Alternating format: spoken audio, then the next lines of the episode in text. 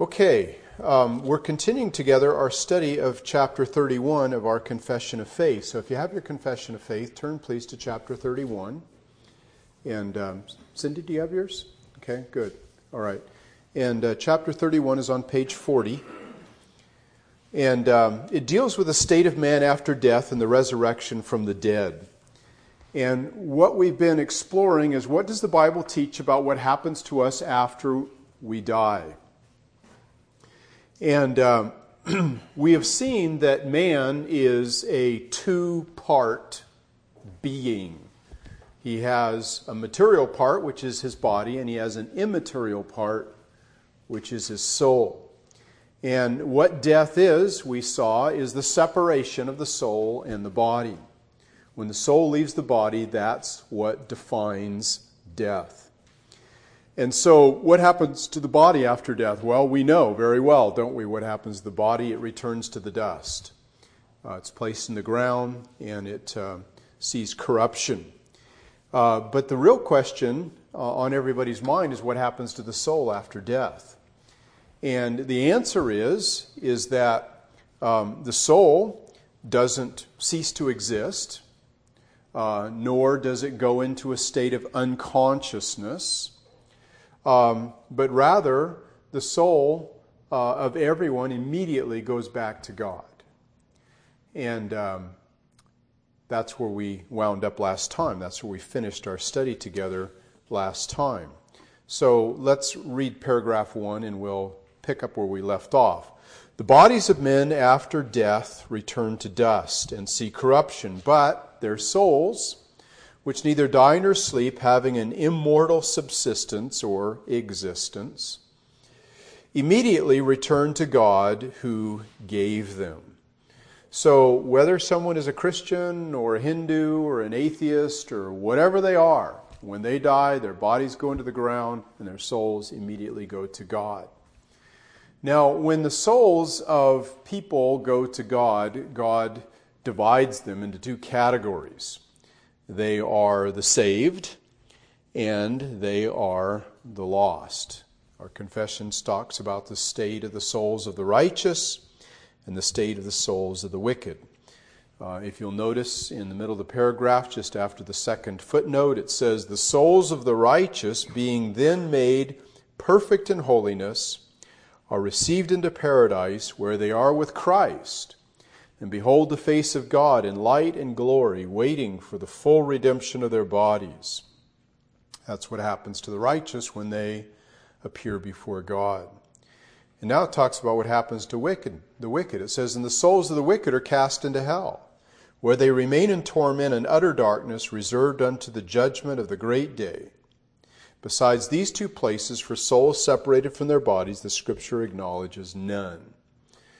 So fundamentally, when people die and they go to God, their souls go to God, God either receives their souls into heaven or he sends their souls into hell.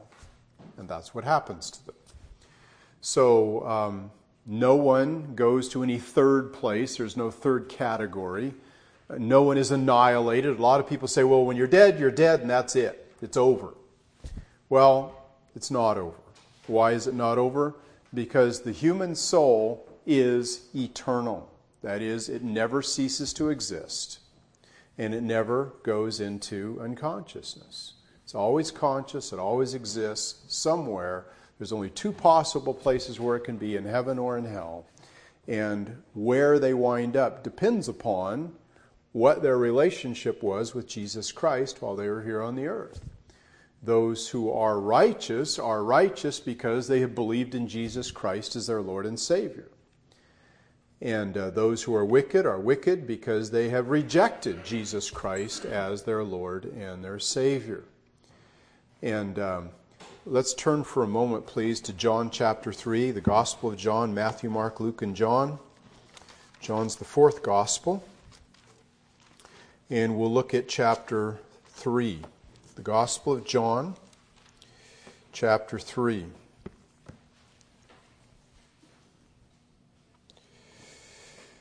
And we'll start out at that most famous of verses, verse 16, John 3 16.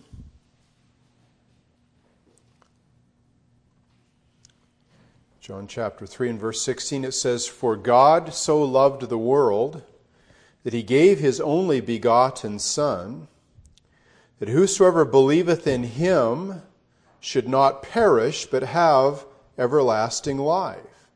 So we see the two possibilities there perishing or everlasting life.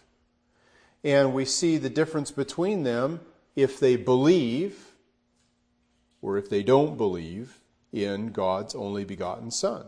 Now notice verse 17. For God sent not his Son into the world to condemn the world. Jesus didn't come to pronounce judgment on the world the first time he came, but that the world through him might be saved. Jesus came to save people, came to save them so they wouldn't perish in hell. Now, verse 18 is the verse I want us to pay special attention to. He that believes on him is not condemned. I think that's just about my favorite verse in the whole Bible. He that believes on him is not condemned. And if we want to not be condemned when we appear before God after we die, then it's imperative that in this life that we believed in Jesus Christ as our Savior that we trusted Him for the forgiveness of our sins, that we had faith in Him as our Redeemer. Now, notice the next phrase, but, in contrast to that, verse 18, he that believeth not is condemned already, because he has not believed in the name of the only begotten Son of God. Do you know what you need to do to be condemned? Nothing. You're born condemned already in order to move into a state of not being condemned, you have to believe. Verse 18 He that believes on him is not condemned, but he that believes not is condemned. And he's condemned already because he's not believed. And so the difference between condemnation and no condemnation is do you believe or do you not believe? That's it. Do you believe in Christ as your Lord and Savior from sin or do you not believe? And so that's the difference between those who are the righteous and those who are the wicked, those who are commended and those who are condemned. So, anyway, that's what um, makes the difference on the day of judgment is did you believe? God so loved the world, he gave his only begotten Son, that whosoever believes in him should not perish, but have everlasting life.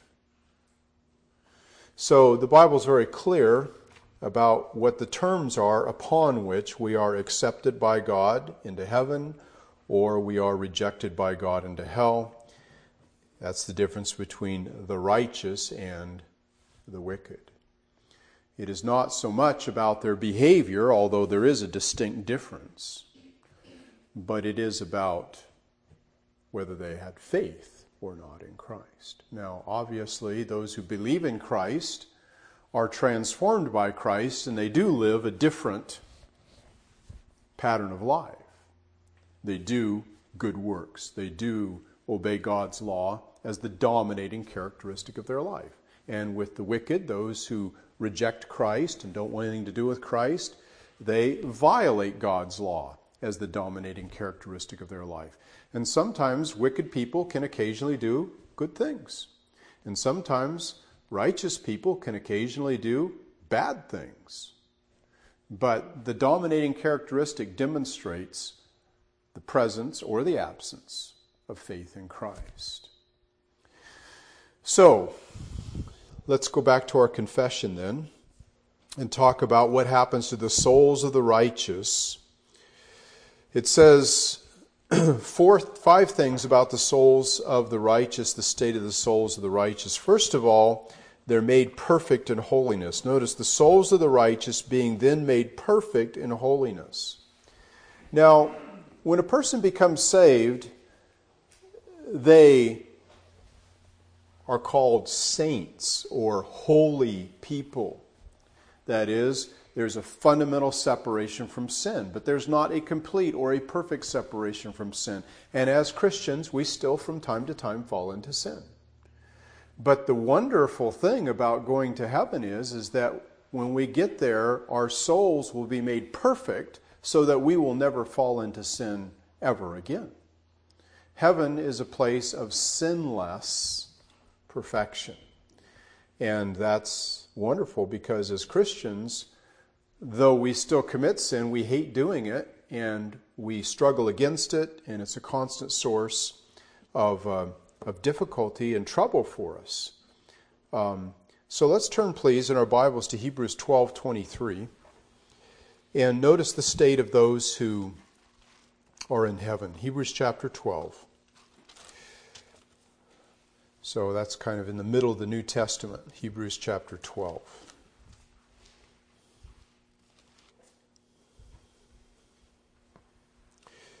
In Hebrews chapter 12, beginning at verse 22,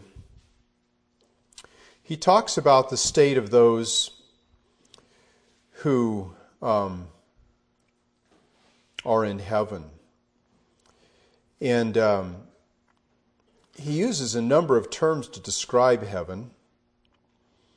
And then he describes the, the creatures that are in heaven.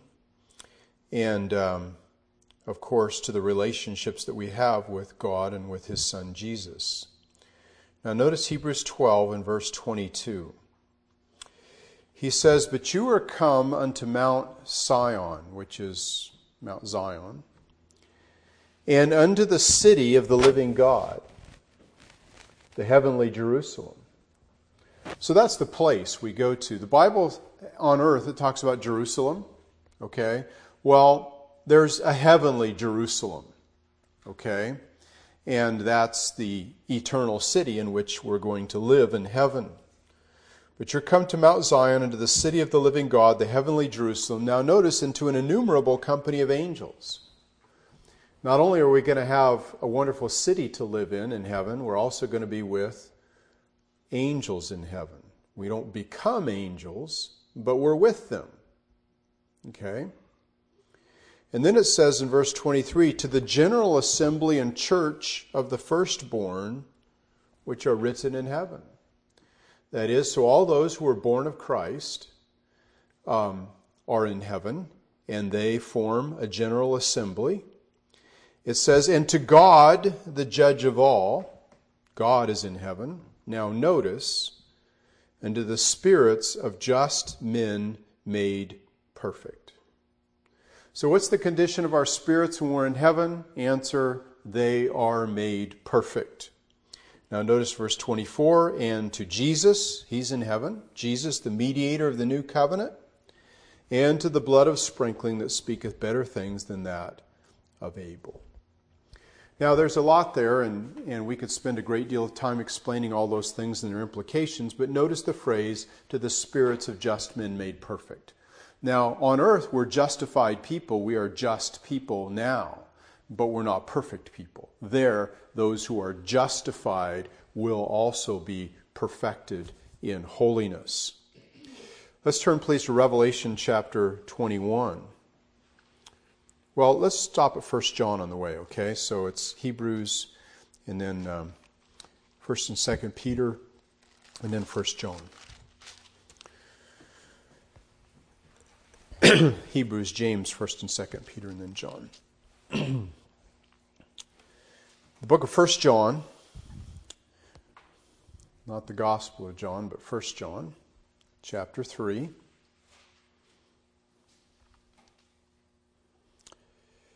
Okay, it says, Behold, what manner of love the Father has bestowed upon us, that we should be called the sons of God. Therefore the world knows us not because it knew him not. Beloved, now are we the sons of God. And it does not yet appear what we shall be, but we know that when he shall appear, we shall be like him, for we shall see him as he is. Now, the promise there is that right now we're considered to be the sons of God, but we're not like Jesus perfectly. We're like Jesus substantially that's why we're called Christians, C H R I S T I A N S, okay? Because we're supposedly little Christs. That's what we are, and that's how we ought to be living, is like replicas of Christ. That's what it means to be a Christian.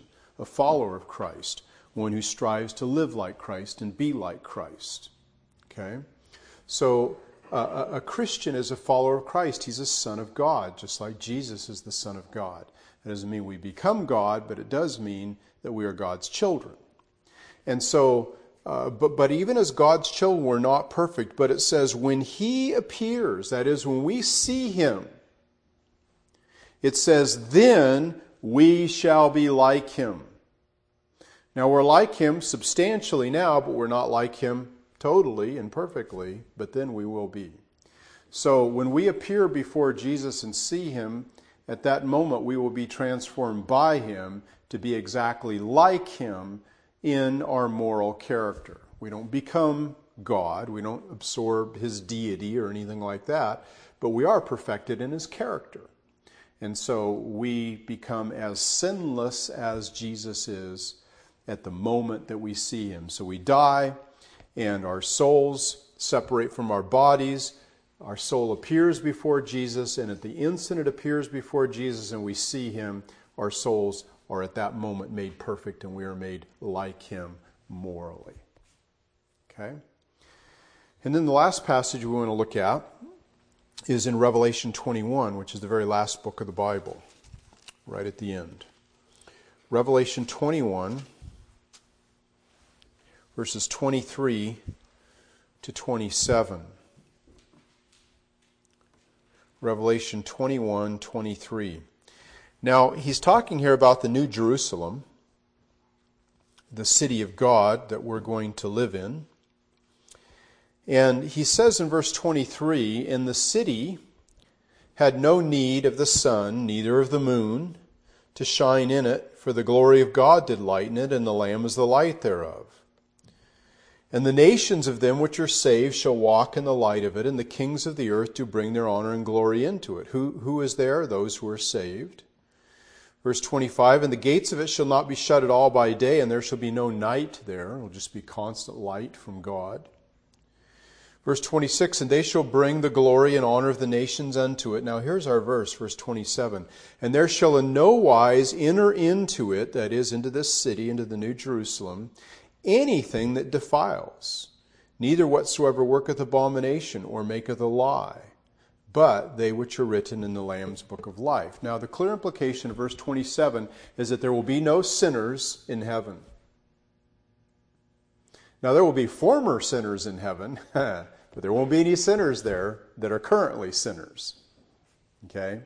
So, nothing that defiles can enter into heaven. So, obviously, if we go into heaven after we die, we have to be people who are free from sin.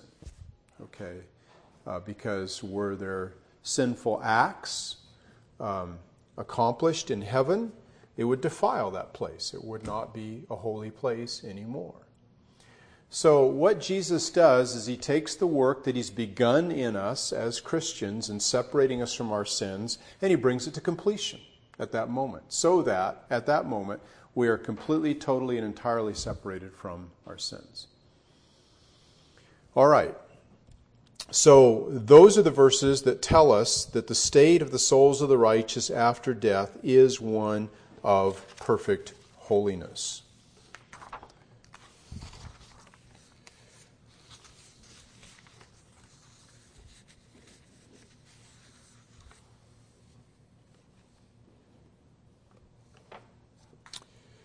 All right, any questions?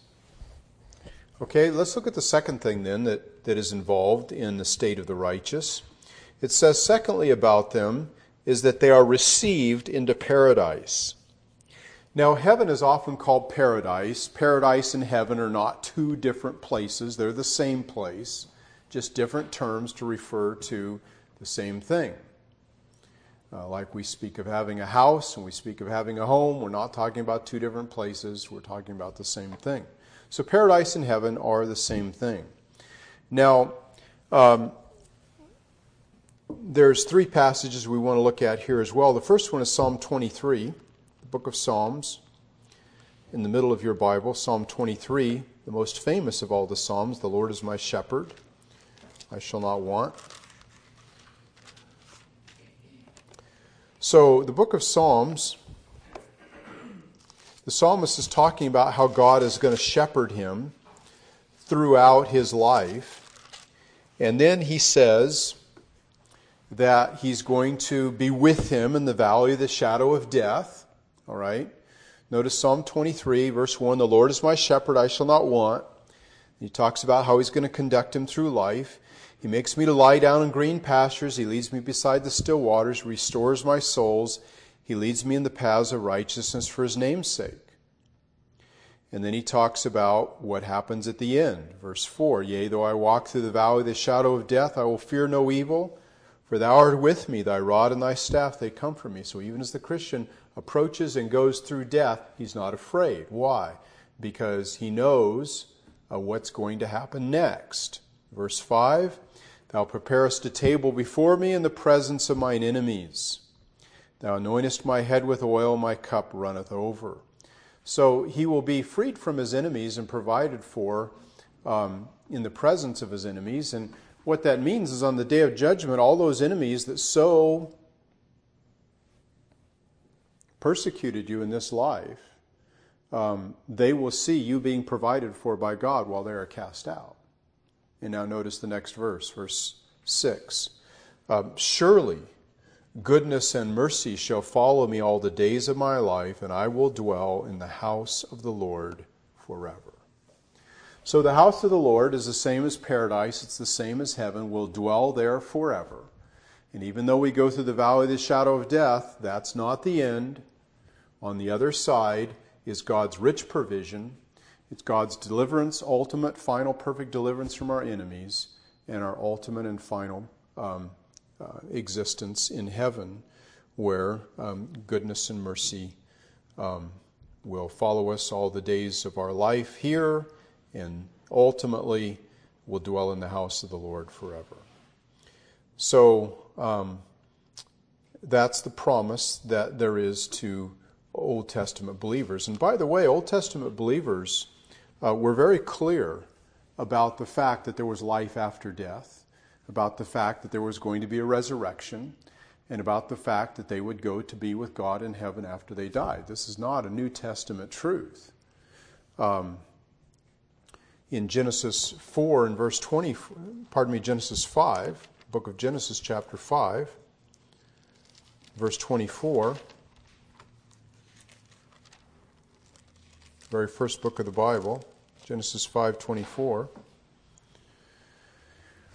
we see that um, Enoch walked with God, and he was not, for God took him. Now, that statement was a statement of the recognition that Enoch went to be with God. That when he left this earth, um, he didn't go out into oblivion, he went out to be with someone. Now, he was taken bodily off the earth. He didn't die like all the rest of us do. Um, what that was about and why that happened um, is the subject of some debate. But the point is, is that way back in Genesis chapter 5, it was understood that the end of this earthly existence was not the end of existence, that people went to be with God.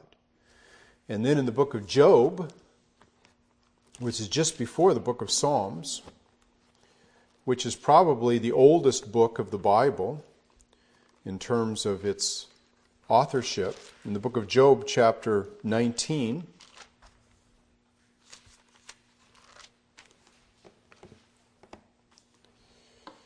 verse 25, Job 19:25 through 27.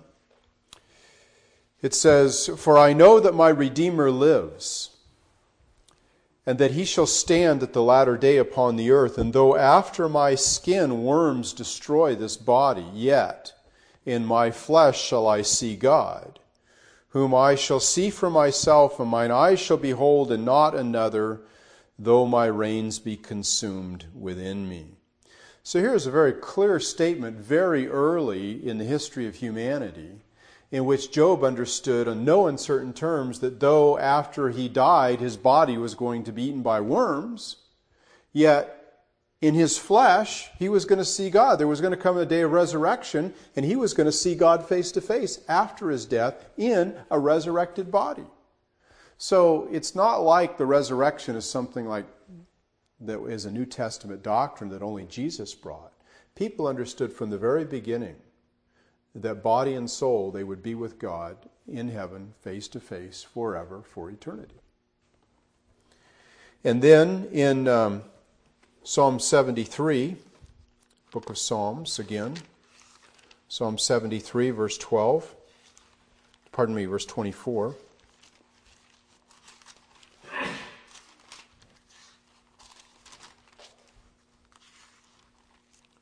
Psalm 73, 24. Psalmist is struggling a great deal with providential circumstances in his life. And uh, he then summarizes his life and what's going to happen afterward in Psalm 73 and verse 24. He says, Thou shalt guide me with thy counsel, and afterward receive me to glory. Whom have I in heaven but thee? And there is none upon earth that I desire beside thee. My flesh and my heart fails, but God is the strength of my heart and my portion forever. And so he knew God wasn't just his portion in this life, that God was going to be his portion forever, and that he would afterward be received into glory. So he knew when he went to the grave, that wasn't it. There was an afterward. And what was that afterward? He was going to be received into heaven to be with God. And so um, he knew that he had God in heaven, verse 25, Whom have I in heaven but thee? And there is none on earth I desire besides thee. So he had God on earth, and he was going to have God uh, when he went to heaven. All right? And then Psalm 16. Psalm 16, verses 9 to 11.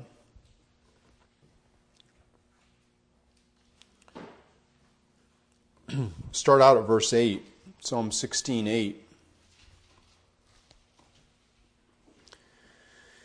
He says, I have set the Lord always before me. because he is at my right hand, I shall not be moved. God was front and center in the psalmist's life. He was at his right hand, the place of honor. And therefore, he would not be moved. He would not be shaken by circumstances in his life. Now, notice verse 9 Therefore, my heart is glad and my glory rejoices. My flesh also shall rest in hope. That's his body. He says, For thou wilt not leave my soul in hell or in the grave. The word there in the original is Sheol. Neither wilt thou suffer thine Holy One to see corruption. Thou wilt show me the path of life. In thy presence is fullness of joy. At thy right hand there are pleasures forevermore. So here the psalmist saying, you know, in this life I've put my faith in God. And I know that I'm going to die, but my body isn't going to ultimately see final, total, and irredeemable corruption. It's going to be resurrected. And body and soul together, I will see God. I will uh, be in your presence. I'll experience fullness of joy at your presence. I'll be at your right hand. So notice in verse 8, he says, I have set the Lord at my right hand. And then in verse 11, I will be at the Lord's right hand. So you put God first in, in, in life now, and you will be with him uh, in, in heaven later. So that's um, that was another expression of, of belief in the resurrection from the dead. Now, of course, this is applied directly to Christ prophetically, but nevertheless, it's true of every believer that they will not experience total, final, complete, ultimate, and and uh, irreversible corruption, but that God will eventually gather that decayed body back together. He will resurrect it. He will reunite it with a soul, and they will be in the presence of God, experiencing fullness of joy and eternal pleasure. Pleasures forevermore. Pleasure doesn't end when you die, it starts when you die. Heaven is a place of eternal pleasure and eternal joy. All right, and then Psalm 49, verse 15. We'll stop with this as far as the Old Testament goes. Psalm 49, 15.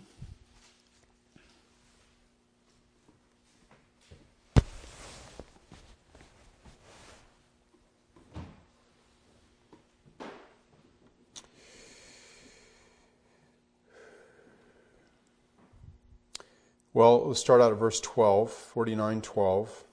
Nevertheless, man being in honor abides not. He is like the beasts that perish. Animals die, people die. This their way is their folly, yet their posterity approve their sayings. They think they're going to have some kind of eternal existence by building big monuments on the land. You can see that earlier in the psalm. Notice verse 14 like sheep they are laid in the grave, death shall feed on them, and the upright shall have dominion over them in the morning, and their beauty shall consume in the grave from their dwelling. Well, that's pretty graphic language. And uh, about the decay of the body in the grave. Notice verse 15 But God will redeem my soul from the power of the grave, for he shall receive me.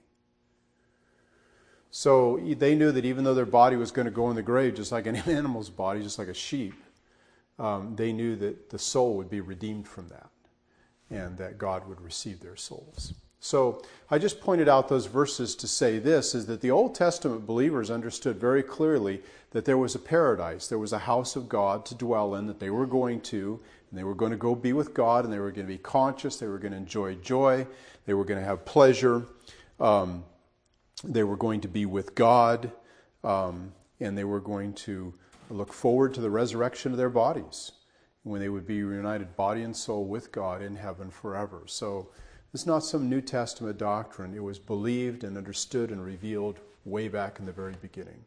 Uh, Job understood it, people understood it from Enoch uh, being taken off the earth, body and soul. The body and soul, he was with God in heaven. As we will be ultimately when the resurrection finally occurs. Okay, well, let's look at some New Testament passages. Luke chapter 23 and verse 43. Matthew, Mark, Luke the third gospel. Gospel of Luke, chapter 23 and verse 43. Now, here Jesus is dying on the cross, and you recall that he was crucified between two thieves. And one of those thieves repented of his sins and asked Jesus to save him. we'll start out at verse 39, Luke 23 39. it says, in one of the malefactors, a malefactor is a felon, okay? Same thing. And one of the felons which were hanged railed on him, saying, If thou be the Christ, save thyself and us. So here's one of these guys hanging on the cross on the right hand side, and he's just he's just railing on Jesus, who's hanging between these two thieves. Verse 40, but the other answering rebuked him, saying, Dost thou not fear God? seeing thou art in the same condemnation. And we indeed justly, for we receive the due reward of our deeds. See, these two thieves uh, apparently had committed murder in the process of, of robbery, and that's why they were being hung on the cross. They were being put to death. And they said, We deserve it. We did the crime. Um, he, that's what he said. Uh, but this man, Jesus, has done nothing amiss. Verse 42. Then he said unto Jesus, Lord, remember me when thou comest into thy kingdom. And Jesus said unto him, Verily I say unto thee, today thou shalt be with me in paradise. And of course, they all three died that day. And what did Jesus promise this man? He said, Today you will be with me in paradise. So, where was this man going after he died? He was going to paradise. What happened to the other thief? He went to hell.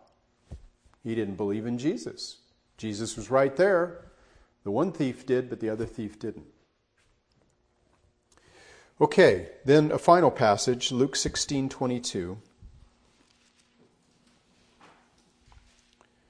Gospel of Luke, chapter 16.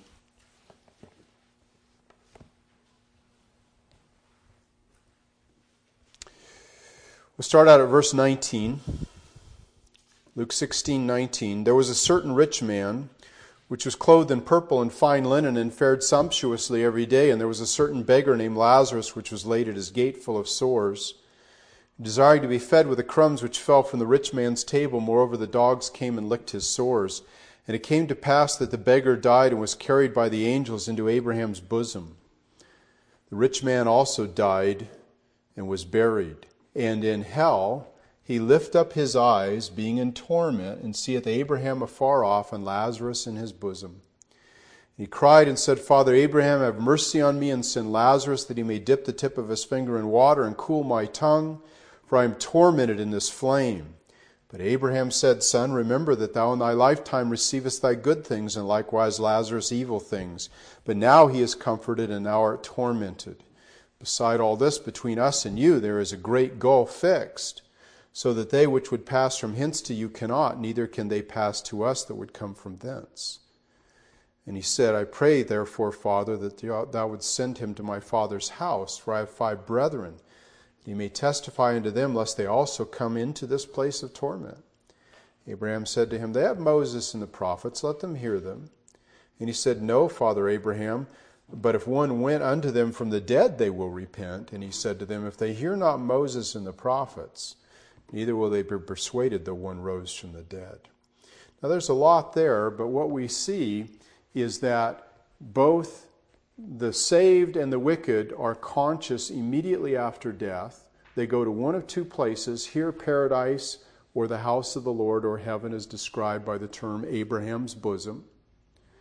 Uh, and the reason why is because Abraham is the father of, of faith uh, to us all. We're all descendants of Abraham if we believe in Jesus. Jesus was a Jew, and by being born of Christ, by being born again, we're born spiritual Jews. And so we're all children of Abraham through faith in Jesus Christ, says in Galatians 3.26. So, um, what we see here is that this righteous Lazarus, when he died, where did he go? He went to paradise. Okay? Uh, the thief went to paradise. Uh, the psalmist went to heaven to be with God, to dwell in the house of the Lord forever. So that's what happens to the righteous after they die. Not only are they made perfect in holiness, but also they dwell in paradise. That's what happens after they die. All right, any questions? Okay, well, next time we'll take up where we left off and we'll look at the last three elements. They live with Christ, they behold the face of God, and they anticipate the redemption of their bodies. Let's pray together. Father, thank you for the wonderful prospect we have as Christians that the best is yet to come, that we have wonderful things to look forward to. And of course, no, we don't. Um, enjoy the process of death, but certainly we uh, look forward to the outcome of it, in which we will be delivered from all of our sins and our souls will be made perfect and we will be without sin and we will be like Jesus in that respect. And Father, we thank you that you've prepared a wonderful place for us. And when we die, we immediately go to that place. Lord, we pray that you might help us to live each day filled with hope and optimism and joy at the prospect of the wonderful home we have in heaven, the New Jerusalem, where we are at the right hand of God and we are filled with joy and we enjoy spiritual pleasures forevermore and fellowship with God and communion with the saints. Father, we pray that these things might fill us with joy and peace in believing.